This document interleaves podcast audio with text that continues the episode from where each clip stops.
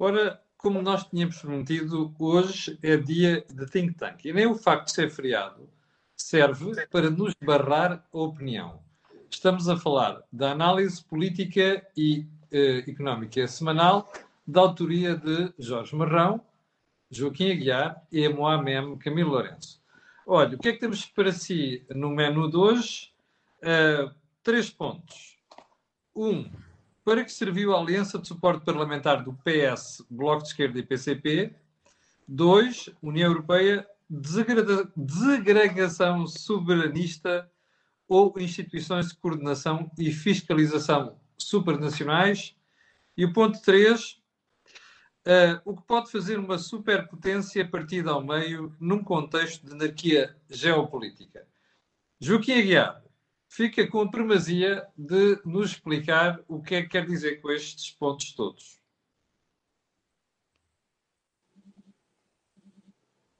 Joaquim Aguiar? Não são, não são pontos interrelacionados, são pontos simultâneos isto é, acontecem no mesmo, no mesmo período. Uh, porque é agora que se verifica que a Aliança 2015, que se estabeleceu entre o PS, o Bloco de Esquerda e o PCP, verdadeiramente não serviu para nada que não fosse para ter o PS no poder. Depois, o que se está a verificar em termos europeus é que uh, a questão dos nacionalismos soberanistas volta para o primeiro plano exatamente no mesmo período em que a evidência revela que nenhuma nação isolada consegue responder aos problemas sanitários e económicos provocados pela peste do coronavírus. E o terceiro ponto tem a ver com o que aconteceu com as eleições americanas. De facto, ninguém ganhou, no sentido em que a América fica dividida em duas partes, e isso significa que está presa nos seus conflitos internos e nunca mais, enquanto estiver nesta divisão interna, nunca mais poderá ser a potência hegemónica que estrutura a ordem mundial. Portanto, três factos que vêm clarificar debates do passado ou polémicas do passado. Uh, Lembram-se com certeza que em 2015 se festejou a entrada dos partidos da extrema-esquerda dentro, não do arco da governação, mas do arco de suporte à governação. Era uma inovação em relação aos anos iniciais da democracia, quando o Partido Socialista deliberadamente criou uma fronteira à sua esquerda, considerando que o Partido Comunista e outros partidos de extrema-esquerda não eram de confiança e, portanto, não eram admissíveis em qualquer tipo de aliança uh, de um poder democrático em Portugal. Ora bom, uh, esses festejos, afinal, como agora se verifica, não tenham razão de ser. Justamente porque, tal como a rã que transporta o escorpião de uma margem para a outra do rio, eh, não tem nenhuma razão para confiar na mudança de natureza do escorpião. Oh, Joaquim, antes, antes de continuar, deixe-me só, antes de passar ao Jorge Marrão e pedir a opinião dele para esta parte introdutória, Deixem-me só lembrar às pessoas que o, canal Acordo do Dinheiro tem uma parceria com a Prozis e também lembrar que este programa tem ajuda à produção do grupo Sendis e Alidata, que é software de gestão de empresas. Uh, Jorge, qual é o teu take no primeiro ponto? Bom, um, o, o, meu primeiro take um, volta um bocadinho atrás na história para relembrar o que foi a chegada a Portugal da Troika na terceira bancarrota uh, portuguesa. Nós não, não entendemos que era uma. uma oh, Jorge, era... Jorge, não te esqueças do conselho do Vítor Gaspar, quando ele quase me chumbou o livro, que eu já contei aqui, quer dizer, ó oh, Camilo, você não diga três bancarrotas, porque não foram três bancarrotas. Se fossem três bancarrotas, é que os portugueses tinham aprendido. Mas não. o problema é que nós tivemos sempre ajuda antes de ficarmos sem dinheiro para pagar salários e pagar pensões. Portanto, foi uma pré-bancarrota. Seriam três pré-bancarrotas que não se concretizaram porque tivemos a ajuda externa. E a chegada nesta terceira bancarrota da Troika jurou uma alteração significativa em todo o regime no sistema político, ainda que não o tivéssemos uh, observado na, naquele preciso momento. Se nós nos recordarmos, um, uh, eh, há uma coligação que é feita a seguir a umas eleições em que o Partido Socialista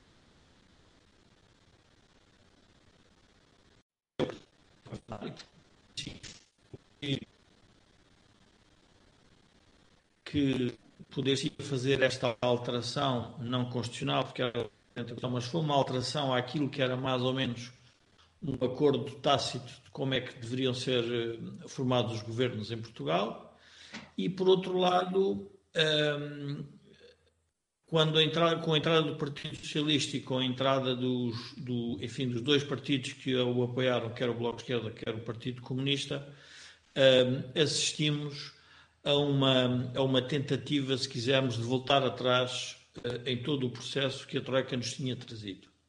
Uh, e o processo qual era? Eu penso que já falámos muitas vezes aqui no Think Tank, uma reconfiguração de todo o sistema económico, uma reconfiguração do modelo de sociedade, que nós por uma outra uh, razão, recusamos. Ora, nós já temos a experiência neste período do que é uma coligação à esquerda. Esta coligação à esquerda uh, significa o quê? Significa que o Partido Socialista se tornou refém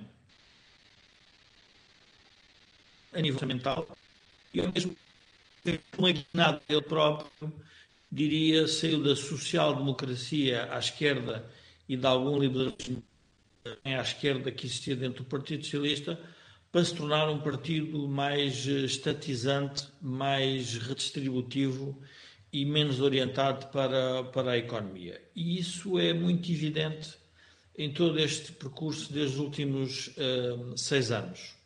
Uh, e, portanto, nós hoje o que estamos a assistir, e assistimos hoje, eu diria que a aprovação do orçamento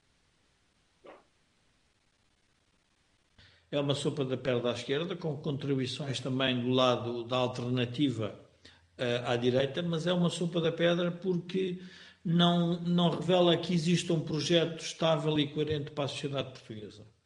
E, portanto, nós. Um, eh, ah, e, e há uma outra, uma outra dimensão que também deveríamos pensar, que foi a entrada no Parlamento da Iniciativa Liberal e uma outra da própria alteração uh, que a tal pré-bancarrota nos trouxe.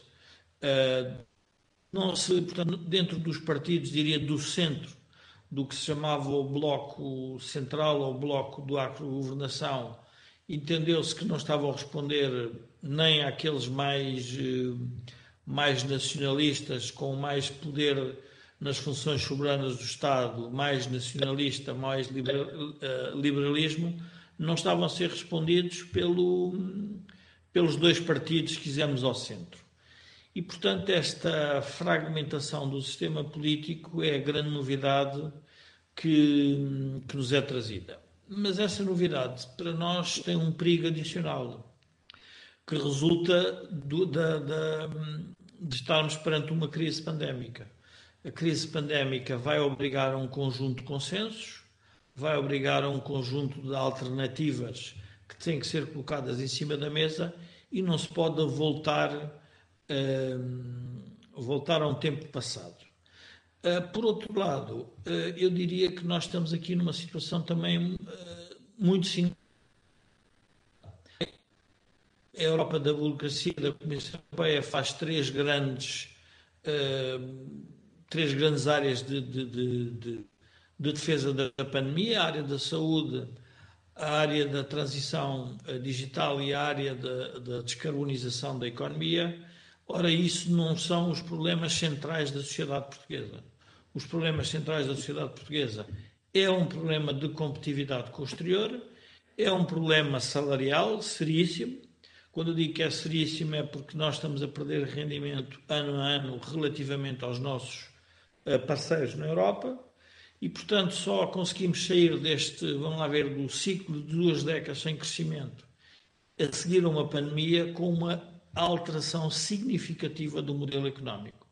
Ora, à esquerda esse modelo económico não aparece. À direita, porque está a aprender também a conviver com o novo panorama, também vamos ter um outro, vamos ter uma situação muito, eu diria que uh, a direita também não tem um projeto coerente reformista, uh, não o apresentar há muito do próprio Estado. Portanto, eu diria que nós vamos ter aqui um período uh, de relativa turbulência política, mas cujos efeitos económicos são mais que evidentes. Bom, só não, antes, não quero mesmo Antes de prosseguir, se calhar estamos a tirar as teimas de que o problema está no teu PC e não no, no operador ou na rede, porque hoje também estás com problemas. Ó Joaquim, uh, voltando a si, um, ehm, eu estava a ouvir o Joaquim e o Jorge e estava a ficar com a sensação que um, a solução, a fórmula uh, eh, PS, Bloco de Esquerda e PCP se esgotou. Mas, no entanto, Uh, e, não, e se esgotou por causa, pelas impossibilidades que a própria situação económica e política está a mostrar, uh, que não permite que uma solução destas dê, dê vazão aos problemas do país. Mas depois olho para aquilo que são as sondagens e fico baralhado. Porque, primeiro, até há poucas semanas o PS tinha perdido, digamos assim, a maioria para o, do, do controle do poder para os partidos à direita e neste momento já recuperou. E se nós formos ver as sondagens, de há cinco anos a esta parte, elas são consistentemente, dão-se consistentemente o PS à frente uh, nas intenções de voto. Ou seja, nós estamos aqui, aqui, a dizer que a solução está gasta e não responde aos problemas do país, mas, no entanto, o país parece estar felicíssimo com esta solução, a avaliar pelas sondagens. Ora bom, eu quando uh, estava a terminar a, a minha primeira parte, uh, estava a falar da rã e do escorpião. Sim. Quando o escorpião mata a rã, há um ensinamento importante. Primeiro, o escorpião morre afogado e a rã aprende a não transportar escorpiões. Se a rã não morrer, já que o escorpião morre com certeza, se a rã não morrer, aprendeu uma lição significativa. Ora, nesta história, a rã é evidentemente o Partido Socialista. Será que o Partido Socialista vai perceber? E aí precisamos de pegar nas eh, questões essenciais. E a questão essencial é: hoje Portugal é 19 lugar na Europa a 27. E de 2011 a 2020 cresceu ao ano menos 0,3%. Isto é, todos os anos, em lugar de convergirmos, divergimos.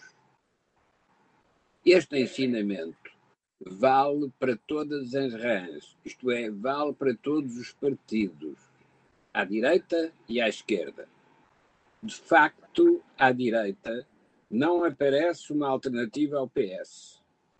Mas isso significa que o PS tem de ser alternativa a si próprio. Isto é, o PS tem de reconhecer que tudo aquilo que quis fazer falhou e que a sociedade portuguesa está hoje mais vulnerável do que estava em 2011. Não é que a situação, comparando ponto a ponto, seja hoje pior do que era em 2011. Não, o problema é outro. É que o que deveríamos ter feito de 2011 até hoje não foi feito. E quando agora temos que enfrentar uma nova crise, o facto de não termos resolvido bem as crises anteriores é uma indicação importante de que vamos falhar também na resposta à nova crise. Vamos falhar em quê? Em continuarmos a preferir o distributivismo que não é sustentável, em lugar de nos empenharmos no crescimento económico.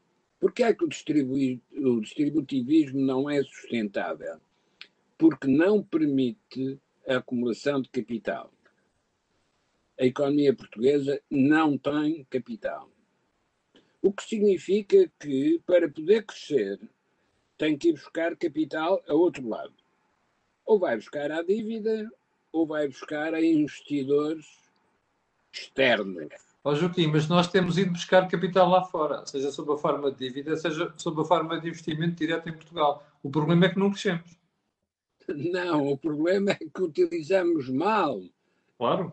dívida, quer os investimentos externos. Mas não acha como nós já fazemos isso há tanto tempo? É estranho que o país não perceba e, não, não, não, não, e evite repetir o mesmo erro. Não acha isso estranho? Não é o problema do país perceber ou não, é o problema dos responsáveis políticos perceberem ou não.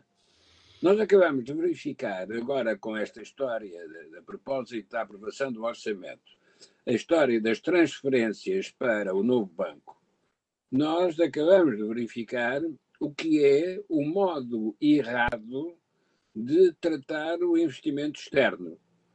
Porque, apesar de tudo, a entrada de um novo uh, acionista proprietário do novo banco foi um exemplo de investimento externo, sujeito a uma contratualização que o Estado português assinou através de uma das suas entidades, que é o Fundo de Resolução. E, subitamente, um partido da, do arco de apoio parlamentar ao atual governo resolve pôr em causa não apenas essa transferência, mas automaticamente todo o contrato que o Estado tinha negociado. Ora, isto mostra que nós olhamos para o investimento externo como uma maneira de captar fundos, mas não como um modo de fazer uma estratégia de crescimento e desenvolvimento. Porque, obviamente, aquilo que se está a fazer em termos de vender os ativos de um banco falido só pode ser analisado em função de uma estratégia futura. Porque, em função da estratégia passada, a única coisa que podemos estar à espera de ativos que já estão em incumprimento é que sejam vendidos com um enorme desconto. Vir agora pôr em causa o modo como está a ser gerido, uh, uh, está a ser gerida a venda desses ativos, é evidentemente não querer perceber nada do que é que aconteceu ao tal Banco Espírito Santo, hoje novo banco, que por alguma razão foi sujeito a uma resolução bancária porque tinha chegado ao limite da viabilidade. Vamos encontrar exatamente o mesmo exemplo no caso da TAP. Por mais voltas que se queiram dar, de facto, a TAP deu sempre prejuízo mudou a estratégia várias vezes e continuou a dar prejuízo. Portanto, agora ou há uma nova estratégia que tenha em conta este passado, ou vamos continuar a repetir os mesmos erros. Em resumo, para que serviu a aliança entre o PS, o Bloco de Esquerda e o uh, Partido Comunista? Resposta: serviu para perder tempo, porque não se conseguiu responder a nenhum dos problemas que existiam desde 2011 e não se evitou cair numa nova crise política, porque afinal aquela aliança nunca foi aliança, foi uma desconfiança entre os participantes. Jorge, eh, também estás de acordo que eh, a aliança ou o pacto não serviu para rigorosamente nada? Eh, desculpa, que pacto? Este que o Joaquim estava a falar, a geringonça? Não, eu acho que até o próprio, vamos lá ver, o próprio adjetivo que foi usado relativamente a este pacto dá influência. Eu recordo-me que nós eh, tivemos a Aliança Democrática, que era uma aliança de um conjunto de partidos que, que fazia a deriva comunista e esquerdista do país. Há um partido que tem um nome no seu tem um nome Bloco de Esquerda que pelo menos demonstra uma estratégia, quer realmente criar um bloco de esquerda, uh, mas ao primeiro sulavanco é o partido que salta desse bloco, ou seja, o bloco estava a ser criado com o Partido Socialista e com o Partido Comunista, o próprio Bloco de Esquerda recusa. Uh, e, portanto, este, este pacto não tem sentido por uma razão muito porque ele tem tantas inconsistências, tantas divergências internas, uh, e diria que tem até mais, uh, tem um aspecto negativo que resulta de uma certa, que o o Partido Comunista é como se fosse uma memória histórica do 25 de Abril antes do 25 de Novembro. Está constantemente a condicionar o discurso, quer à esquerda, quer à direita. E a partir do momento em que o Partido Socialista, porque quer ser partido do poder, quer ser partido do Estado, deu mão ao Partido Comunista, está a dar a mão a uma, a uma concepção, se quisermos, de política e de sociedade anterior ao 25 de novembro. E, portanto, nós, em Portugal, neste momento, estamos com um problema muito mais complexo, que é a geração política mais nova tem resquícios de um tempo. Aliás, eu vejo, por exemplo, quando o PSD, cada vez que se junta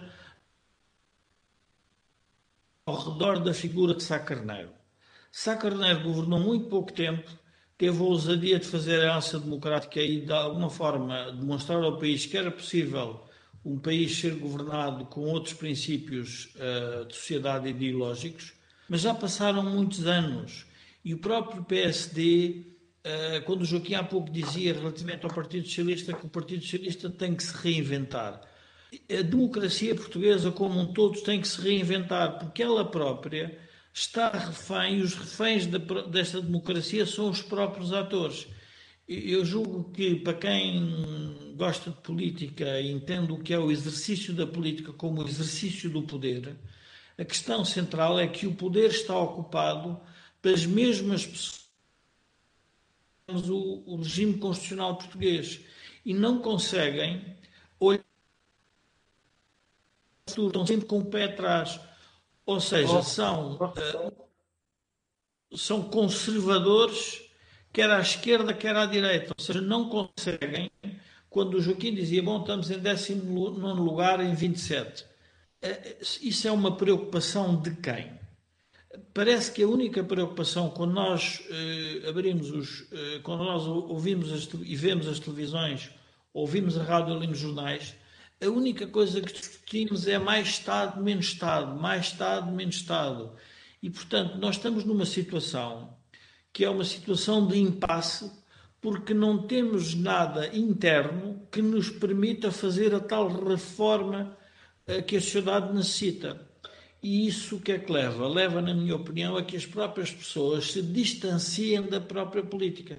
Tu há pouco referias a sondagem. Eu tive a ver um post que foi publicado pelo líder do CDS no Facebook, que é um post interessante, porque ele desmascara o que é que essa sondagem a sondagem demonstra que quem esteve ao lado do PS no orçamento uh, subiu nas, nas intenções de voto e quem esteve contra desceu nas eleições de voto. Ora, nós estamos cansados deste permanente martelar das mesmas ideias, dos mesmos conceitos, dos mesmos atores, das mesmas uh, profecias que não levam rigorosamente a nada. E mas, é mas, mas uma coisa é certa, esquece as sondagens e olha para o resultado das últimas eleições. Parece que o país está feliz com esta solução da geringonça.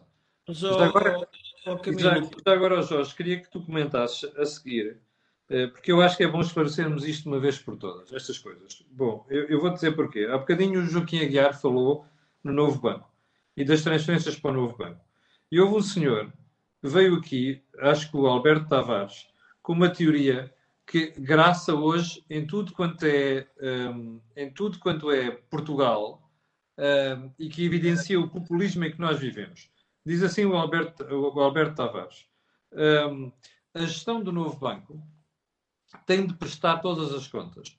Vender um empreendimento de 460 mil euros quando dizem que o valor de mercado é de 4,5 milhões gera desconfiança. Eu vou-te dizer o que é que este, este posto refere. Refere-se à venda do campo de golfe de Santo Estevão porque houve uma, uma, pessoa que chegou ao Facebook nos últimos dias e que espetou isto lá. Veio dizer, ah, isto vale 4,5 milhões de euros, como é que venderam por 400, 460 mil euros e não sei quantos. Ó Jorge, faz-me um favor, até porque tu já foste auditor um, e tu lidaste com esta situação muitas vezes na vida. Explica lá este espectador, se faz favor, esta situação. Porque eu estou farto de explicar, só como eu não fui auditor e, portanto, não tenho credibilidade para isto, gostava que fosses tu a, a dar uma explicação para isto para ver se a gente acaba com este populismo e, sobretudo, com, com coisas dessas que são verdadeiras anedotas. Explica lá. Em, em detalhes sobre qualquer operação, até porque. Por, não, mas não é por causa destas. Explica a situação em teoria, em teoria geral. Explica a situação em teoria geral. Em teoria geral, é, é, é, primeiro as pessoas têm que entender como é que se forma o preço uh, dos bens e serviços numa sociedade, com uma coisa muito simples, com a oferta e com a procura. E, portanto, nós temos que tudo aquilo que seja. Uh, vamos, a um, vamos, se calhar, a, uma, a, uma, a, uma, a um aspecto mais simples. Qual é o preço certo de uma empresa cotada em bolsa hoje? Qual é o preço certo de uma empresa cotada em bolsa daqui a seis meses? Ninguém sabe. Quem comprou ações de bancos há dois anos atrás e hoje olha para os, o que tem na mão e vê uma destruição de valor significativa isso acontece no dia a dia. O que é que, o que, é que isto revela? Revela que há uma concepção que é imposta, que é imposta, que nos é proposta pelos agentes políticos, que é possível administrar os preços numa sociedade. A administração de preços controlada já foi experimentada em muitos países e a prazo não funciona.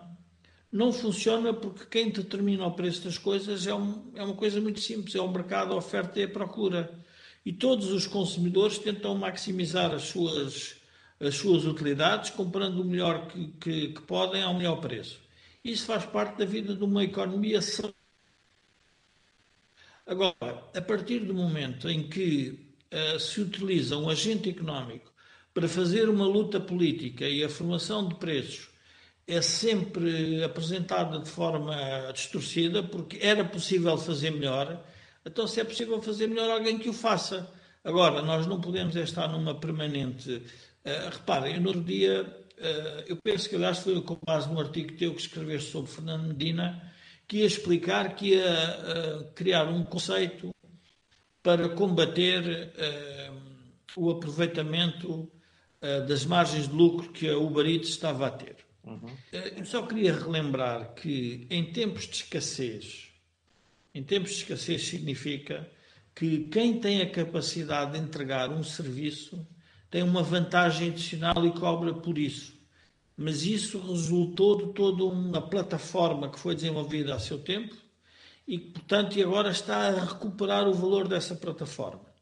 A dizer que um, que, que, que um Estado é capaz de criar uh, plataformas concorrentes para servir uma cadeia como a restauração em Portugal de forma mais competitiva, sem pôr dinheiro dos contribuintes, porque a questão central não é saber fazer mas temos é que saber, afinal, e quem é que vai pagar as perdas que essas plataformas podem gerar?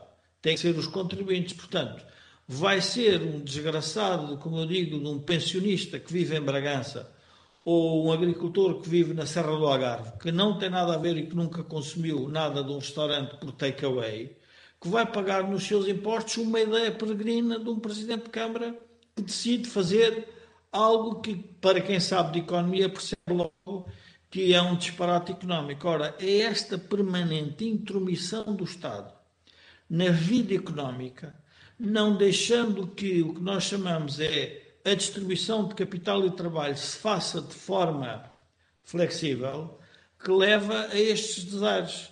E, portanto, depois o que é que nós assistimos? Assistimos à entrada do dinheiro dos contribuintes para resolver estes problemas. Sim, dizendo que se está sempre com uma boa intenção de ajudar. Claro. Antes de irmos a, a, tu estavas há bocado a falar das, das eleições, mas antes de irmos lá, deixa-me só comentar aqui duas coisas. Um post do Jorge Tavares que diz assim: populismo é mentir, certo? Tipo Louçã a falar da flat tax proposta pela iniciativa liberal. Não, isso é mentir e é desonestidade. Quando eu digo populismo aqui, é outra coisa. E já agora, uh, explicar ao camarada Vítor Guerra, que diz assim: o Camilo todos os dias defende o ramalho do novo banco. É desonesto se não for objetivo. Meu caro amigo, então isto é assim. Eu não defendo pessoas, defendo instituições. E uma das coisas que eu costumo defender é contratos. Quando os contratos são assinados, têm que ser respeitados. A gente não gosta, vá chamar nomes a quem aceitou, a quem os assinou, ao Jorge Tavares, ou Vítor Guerra, ok? E quem assinou aquele contrato é uma pessoa chamada António Costa e outra chamada Mário Centeno. Portanto, se você quiser chamar nomes, chama nomes a estas pessoas. Já agora outra coisa. Uh, eu penso, por isso é que eu pedi ao Jorge para responder esta questão, percebe? Uh, porque, como eu estou farto de explicar isto, e pelos vistos você e outras pessoas não percebem, eu pedi a um auditor que tem mais formação nesta área do que eu, aliando-se da questão do novo banco, para explicar esta matéria. Se você eu, percebeu a explicação do Jorge, espera aí, Jorge, se você não percebeu a explicação do Jorge, que foi objetiva, eu, eu, eu sinceramente só posso tirar uma conclusão. Ou eu tenho que se repetir isto dez vezes até você perceber, ou então você é que é o desonesto. Pronto, Jorge, pode eu, eu, eu, também aconselharia relativamente exclusivamente do turismo externo e da capacidade de nós atrairmos uh, turistas para virem, para sermos um destino do Golfo, nós temos que perceber o problema em que essas, uh, essas indústrias estão a sofrer. Portanto, a crise pandémica é uma crise que vai desvalorizar significativamente um conjunto de indústrias. E depois temos que vamos atribuir a responsabilidade a quem? Ao governo, às autoridades sanitárias, à aviação. Eh, agora, o agente que está na cadeia, que é o que é o detentor do ativo, não fez nada para desvalorizar, não fez nada para valorizar, mas também não consegue fazer nada. Está fora do seu controle.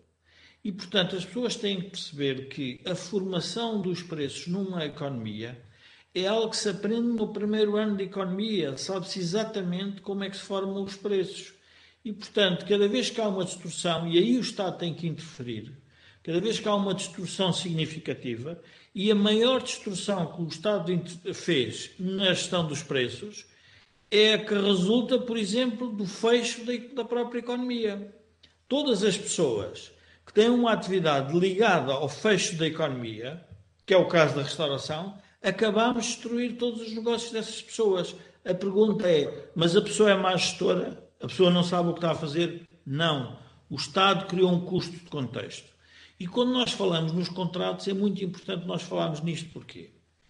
Porque, vamos lá ver, uh, há uma teoria que está mais ou menos, diria, aceita universalmente, que tudo o que seja relacionado com direitos de propriedade, com os contratos, tem que ser, uh, diria, religiosamente cumpridos. Mas aqui, tanto é válido para os direitos de contratos com pensões, com poupanças, com reformas ou contratos que o Estado faz com qualquer agente económico.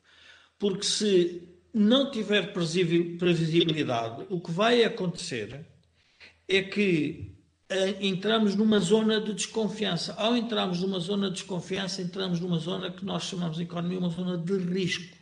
E uma zona de risco é uma zona que gera desvalorizações significativas. O país percebeu isso na pré-bancarrota. Quando nós estivemos à beira de não cumprir o nosso contrato com os credores e que tivemos que pedir 78 mil milhões à Troika, todos os portugueses em geral, com ou sem responsabilidade, tiveram que pagar por essa falta, por essa potencial incumprimento contratual. Ora, isto é tanto verdade para um Estado como é tanto verdade para qualquer instituição. E, portanto, o crédito, como a gente costuma dizer, o que é que é o crédito? O crédito é uma coisa muito simples, é a confiança que eu atribuo ao outro no cumprimento da obrigação contratual. Se eu não o fizer, tem que ter uma boa justificação para não o fazer. E as justificações aí fazem diferença. E, portanto, temos que analisar sempre neste contexto. Mas eu estou a alargar muito sobre este tema, não sei se. Não, deixa-me só acrescentar mais uma coisa. É que normalmente as pessoas esquecem-se que o preço que se faz por um bem ou por um ativo depende até da situação de quem está a vender. Está a vender. Repare uma coisa, e eu gostava que os espectadores pensassem neste pormenor. Já agora acrescentar algo aquilo que o Jorge disse. Imagine você que está cheia de ativos e precisa de realizar liquidez. Mas que, entretanto, você está numa situação aflitiva, aflitiva. O que é que acha que é o preço dos seus ativos? Vai cair. Porque quem está do outro lado sabe perfeitamente a situação em que você está. Este é o primeiro ponto. O segundo ponto, o Vitor Guerra continua a insistir, que é o, o, diz, diz ele assim: o Ramalho criou menos-valias gigantescas. Ó oh, Vitor Guerra, eu vou, eu vou recomendar que você vá ver as auditorias que já foram feitas e que já foram divulgadas, que são públicas. Vá ver. Se você encontrar lá a evidência do que você está a dizer aqui, eu bato-lhe palmas. Se não encontrar, desculpe, mas assim não. Nós temos que bater estas coisas com dados concretos. Uh, Joaquim, vamos para o segundo ponto. Okay. Antes de irmos ao segundo ponto.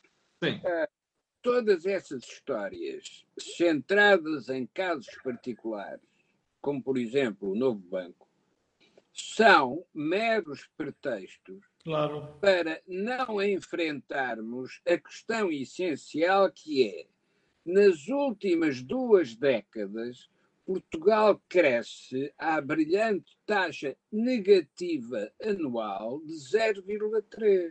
É verdade. Ora bom, não é o novo banco, não é a EDP, não é a TAP os responsáveis por isto. Estão envolvidos neste ambiente que, por alguma razão, não permite o crescimento. Estranho seria que, se não há crescimento na economia, alguns setores tivessem resultados espetaculares porque mesmo isso não duraria muito tempo, porque o peso do, digamos, o, o, peso do crescimento negativo dos outros setores acabaria por atingir também aqueles que, apesar de tudo, ainda crescem alguma coisa. Quando temos de enfrentar uma crise súbita como é esta da, da peste do coronavírus, temos de ter consciência que todos os valores da economia entraram em tendência regressiva. Isto é, vamos, quando sairmos do túnel, vamos encontrar uma realidade completamente diferente daquela que conhecíamos quando entramos no túnel. E, portanto, se não se quer perceber o que aconteceu na realidade anterior então estamos mal colocados para perceber o que é que vamos fazer na nova realidade. E é aí que entra o segundo ponto. Eu não acredito que a sociedade portuguesa ou que os partidos portugueses se reconstituam espontaneamente. Mas nós sempre avançamos por impulsos que vêm de fora. Uhum. Ora, a Europa vai entrar numa nova fase, tal como Portugal também vai ter de entrar numa nova fase. Convém que, ao pensarmos o que fazemos em Portugal, estejamos atentos ao que está a acontecer na Europa. E na Europa vai acontecer o debate entre os soberanistas do isolamento nacional e aqueles que reconhecem que é necessário termos instituições europeias de escala europeia que sirvam como instituições de coordenação e de fiscalização. Ora, esta crise veio revelar que sem Banco Central Europeu nós não teríamos acesso aos recursos financeiros mais elementares. Não teríamos acesso à aquisição de vacinas em condições comerciais muito vantajosas, porque é um continente inteiro que negocia com as farmacêuticas.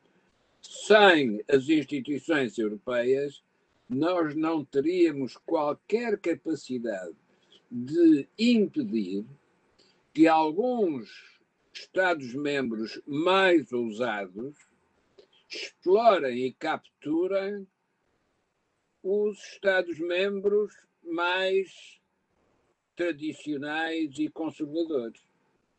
Portanto, nós precisamos de instituições europeias. Em 2011, o grande debate é, era estamos a perder soberania nacional subordinados à Europa.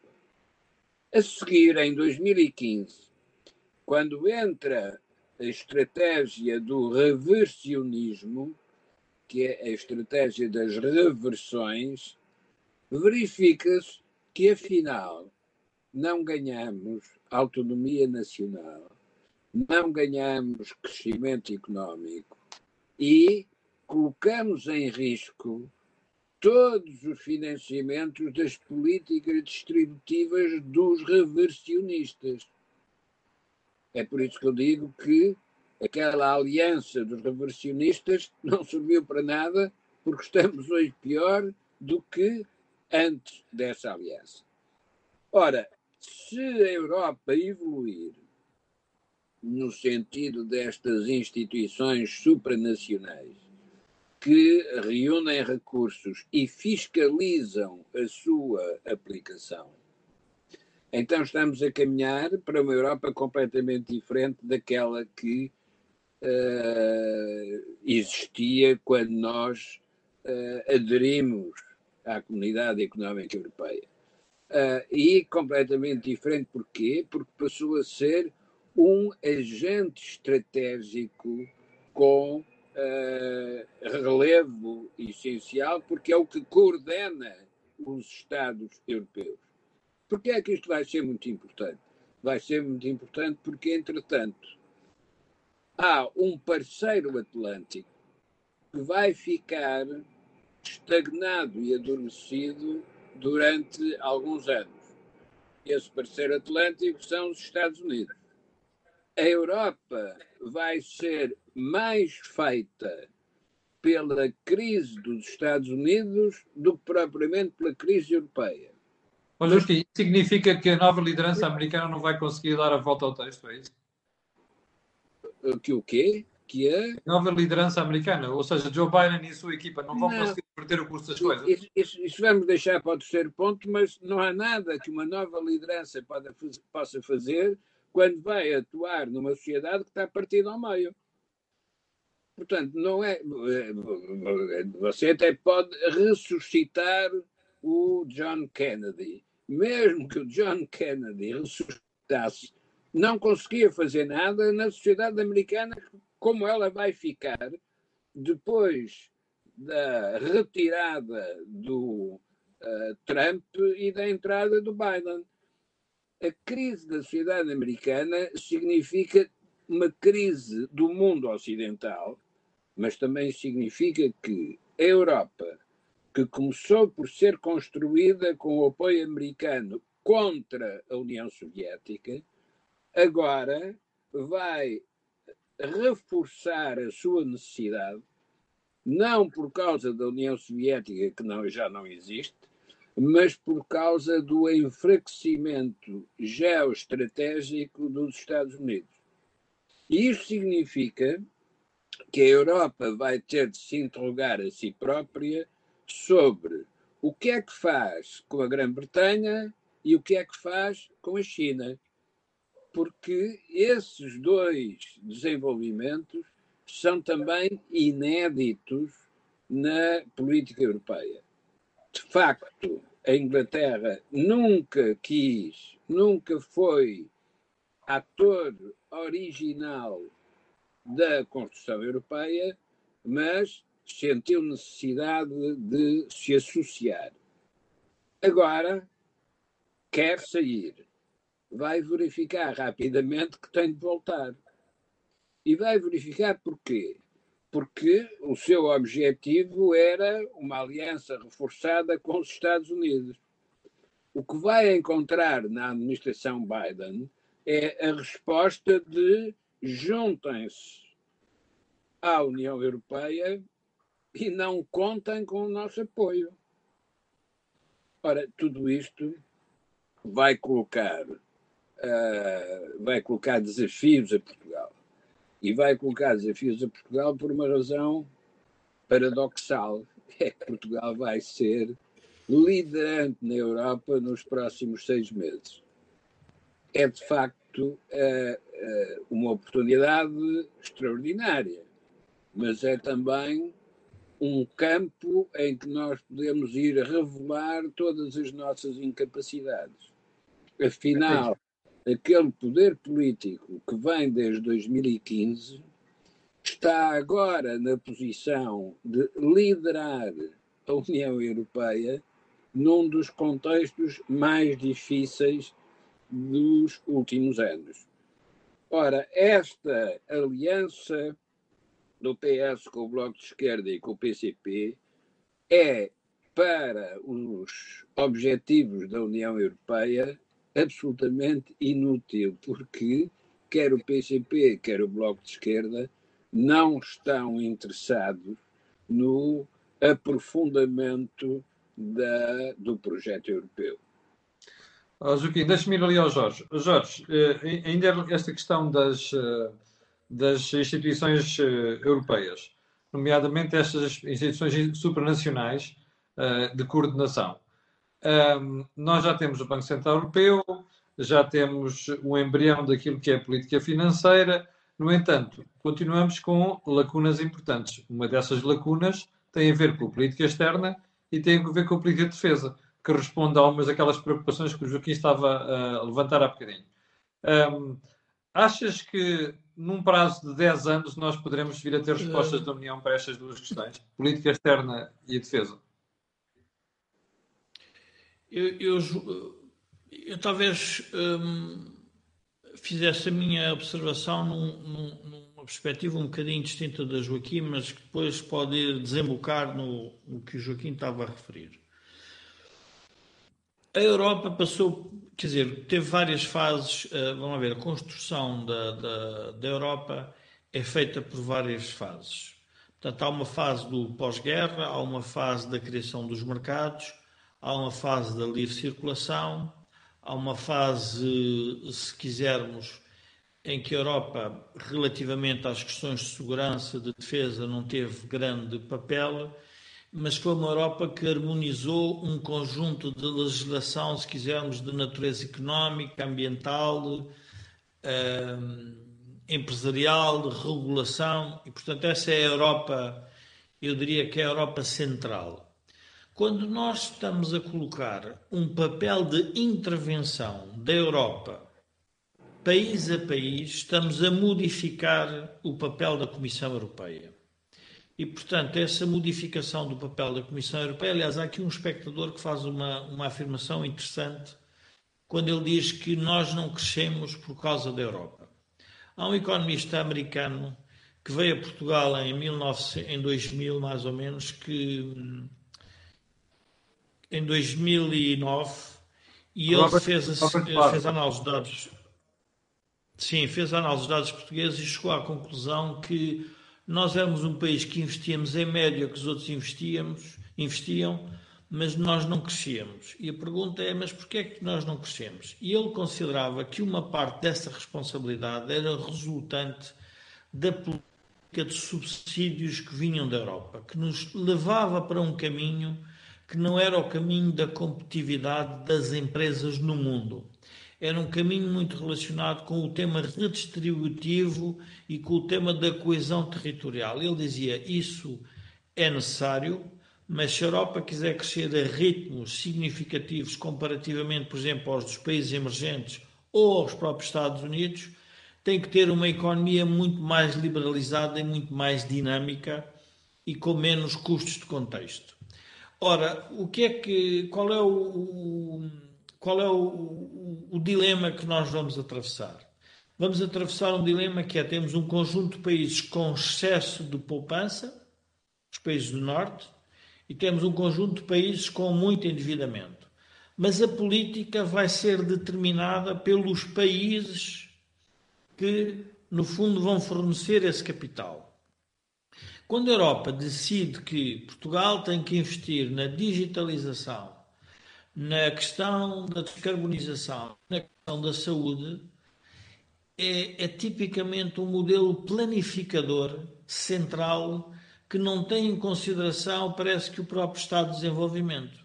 Ora, eh, é essa, vamos lá ver, é essa falta de coerência entre a realidade de país a país e a burocracia de Bruxelas que pode levar a que a própria Europa sinta que tenha que mudar o seu modelo institucional. E aí eu estou de acordo com o Joaquim. É um momento em que a Europa, percebendo, porque a Europa gerou uma fragmentação dos sistemas políticos e uma alteração a nível dos países que se endividaram muito uh, em 2008, 2011. Portugal, a Espanha a Grécia, por uns exemplos, e a Itália e não resolveu problema nenhum, no sentido em que queria resolver, uh, portanto, ajudou a que a bancarrota, não se, ou seja, ajudou a que se consolidasse a zona monetária euro, mas não resolveu o problema central económico desses países e não resolveu o modelo económico para fazer face à dívida que nós vamos ter que ter para uh, voltarmos a ter um PIB significativo. Onde é que eu quero chegar? Eu quero chegar é que, provavelmente, a Europa vai ter que pensar no seu modelo institucional para resolver estes novos problemas. E aí eu diria que é necessário uma capacidade política acrescida que pode ser trazida pela própria Estados Unidos da América, que precisa de uma Europa mais forte. E precisa de uma Europa mais forte e não uma Europa inimiga no processo que tem que ter, que é combater a hegemonia chinesa. E, portanto, eu diria que há aqui há, há correntes que jogam a favor da própria modificação do modelo institucional europeu. Uh, agora, qual é o grande problema? Eu, eu gostava de voltar ao tema político português para chegarmos à Europa. A pergunta é porquê é que nós em duas décadas crescemos zero ou negativamente sem haver um confronto social uh, e porque é que o sistema político não muda. E nós temos que parar e pensar que há aqui um modelo, e esse modelo para mim uh, preocupa, porque é um modelo em que quem está perto do poder, e é muita gente que está perto do poder, uh, vive com aquilo que o poder consegue trazer através da dívida porque nós, nós temos que nos lembrar sempre deste pormenor.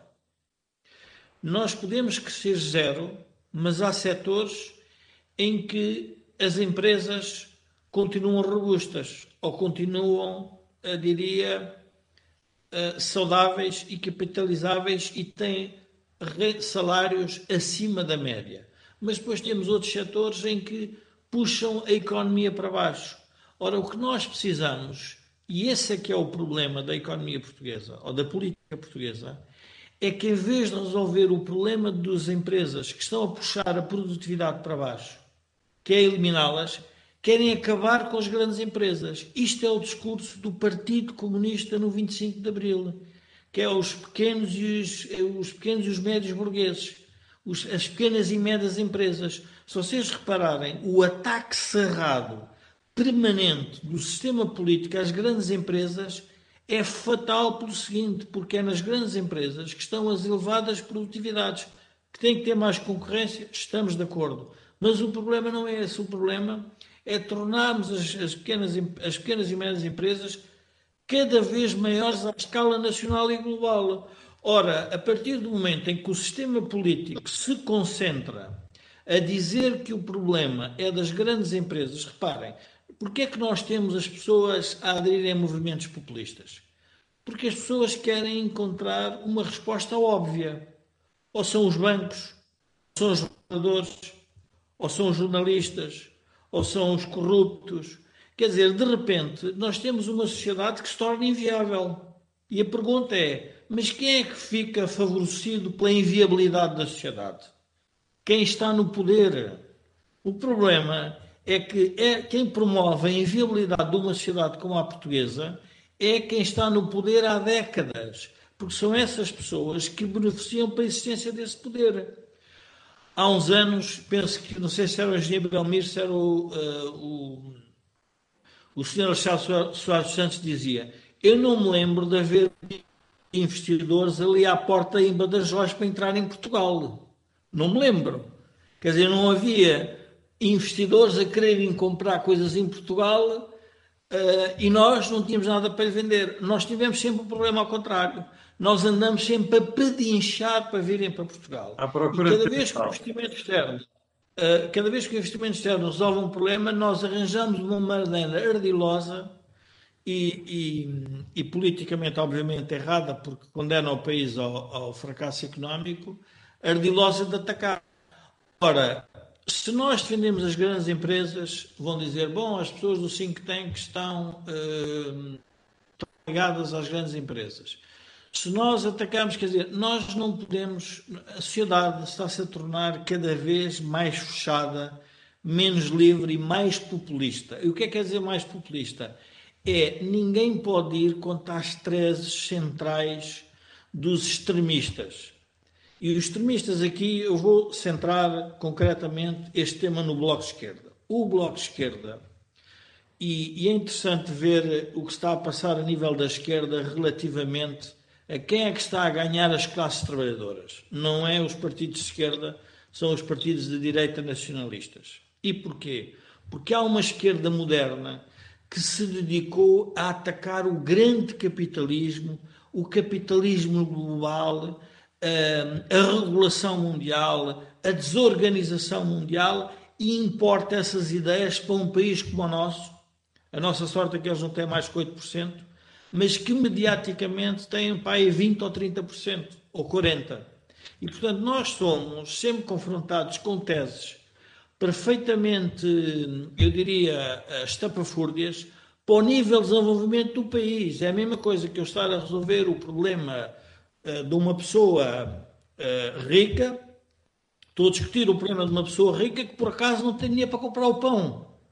Este é o problema. Antes de chegarmos a ter o problema dos ricos, é melhor voltarmos, é melhor sermos ricos. E nós estamos a discutir a coisa, estamos a debater como se o problema central da sociedade portuguesa fosse esse. E o problema central não é esse. Oh, Joaquim, deixa-me só, já deixa-me só passar Joaquim, temos dois minutos para fechar isto hoje. Uh, que tu, tu muito tempo. Mas, em vez de irmos ao último ponto que eu queria guardar para outro programa, porque acho que merece um desenvolvimento mais a sério, deixa-me fazer uma pergunta em relação àquilo que o Jorge disse. Porquê é que nós temos partidos que atacam grandes empresas e não temos o resto da sociedade a defender as grandes empresas? Oh, oh, Camilo, eu ia recordar, uh, em complemento do que disse uh, o Jorge, eu ia recordar uma conversa do Olaf Palme com o hotel. O hotel Saraiva de Carvalho. Quando o hotel, muito orgulhoso, dentro do programa do MFA de proteção das classes mais desfavorecidas, Dizia Olaf Palme que em Portugal nós vamos acabar com os ricos. E o Olaf Palme respondeu-lhe: olha, tem graça, porque na Suécia nós queremos acabar com os pobres. Ora, este, este, este contraste, eh, que não é, não é inventado, é real, esta conversa aconteceu, eh, este contraste mostra porque é que os ricos não são entendidos como exemplo, mas sim como explicação para a existência de pobres. É que se há muitos pobres, é porque os poucos ricos exploram e, e, e, e fazem existir estes muitos pobres. Entramos na União Europeia, há ricos e pobres, e de repente o que verificamos é que já fomos ultrapassados pela Lituânia e pela Estónia. Isto só mostra que a incapacidade é nossa. Nós somos pobres porque é queremos ser pobres. Porque se quiséssemos ser ricos, íamos ver o que é que os ricos fazem para serem ricos. É verdade. Mas não, já toda a gente nos ultrapassou. E por isso é que a Europa vai ser particularmente importante para nós, porque vai nos colocar perante a, a nossa, a nossa incapacidade. E o nosso fracasso. Morreu, morreu o Eduardo Loureiro, autor do Labirinto da Saudade. Uh, o problema é que nós não estamos presos num labirinto da saudade do passado. Nós estamos presos num labirinto de espelhos em que só nos vemos a nós próprios e é pensamos que somos tudo o que existe. Não. Compare-se, veja-se o que é que os outros fazem e perceba-se porque é que nós perdemos posições. Perceba-se porque é que desde 2011 nós crescemos em média ao ano menos 0,3%. Eu queria recordar, eu queria recordar mas, já, frase... já passámos a uma hora, mas diz lá, diz lá, eu... 30 segundos. Uh, uma entrevista, estava a ler, estava a ler coisas sobre o Eduardo Lourenço e há uma expressão dele que eu acho que é interessante, é Portugal não consegue criar um Ronaldo coletivo. Nós somos um país que adoramos que o João Oliveira ganhe MotoGP, que o Ronaldo seja um... Ou seja, encontramos sempre um português que nos dá ainda alguma esperança que podemos vir a ser ricos. Mas o problema do país é que não conseguimos construir um Ronaldo coletivo. E é de natureza política. Nós não conseguimos resolver uma sociedade se essa sociedade não tiver um projeto coletivo. E o que é que nós temos? Nós temos um projeto cada vez mais fragmentado, à esquerda e à direita. E depois, qual é o resultado prático? O resultado prático é a irreversibilidade da reversibilidade da irreversibilidade das nacionalizações. Nós andamos para trás e para a frente e frente e para trás e, portanto, não saímos disto. E, portanto, é, nesta, é neste labirinto de espelhos, que, como o Joaquim define, que nós estamos a viver esta época pandémica e que, obviamente, vai criar uma situação dramática para as próximas gerações. Uh, Muito bem. Eu só queria relembrar, eu só queria relembrar olha o tempo, Jorge. que o plano de económico de recuperação e resiliência do governo prevê que nós recuperemos não sei se as pessoas estão a perceber o que é que se quer dizer. E voltamos a ter o padrão que tínhamos de crescimento uh, como se não tivéssemos Covid. Eu, eu, julgo que é um número que nos deveria levar a pensar que nós precisamos mesmo mudar de vida. As pessoas não veem, Jorge, não vale a pena. É, nesse aspecto, por isso é que o canal existe, porque é que este, por isso é que os programas que a gente faz existem para ver se acorda as pessoas, mas infelizmente às vezes fica a pensar que o português é assim porque gosta de ser assim pobre. Uh, e ainda por mais é mal agradecido. Um, bom, chegamos ao final do programa de hoje. Eu quero lembrar que o canal uh, Cor do Dinheiro tem uma parceria com a Prozis. Estes senhores estão aqui atrás de mim. E que este programa tem ajudado à produção do grupo Sendizel e Data, que são produtores de software de gestão de empresas. Uh, quero agradecer às pessoas que, estão, que, estão a, que tiveram a ver o programa, 1900, e quero pedir a estas pessoas, outras que vão ver, que peço sempre que é colocarem um gosto de fazer partidas nas redes sociais, também sabe porquê. Aquilo que houve aqui não houve mais sítio nenhum. Quanto a mim, já sabe, amanhã às 8 da manhã você estará aqui uh, para levar comigo para comentar a atualidade económica do dia. Obrigado aos dois. Até daqui a uma semana.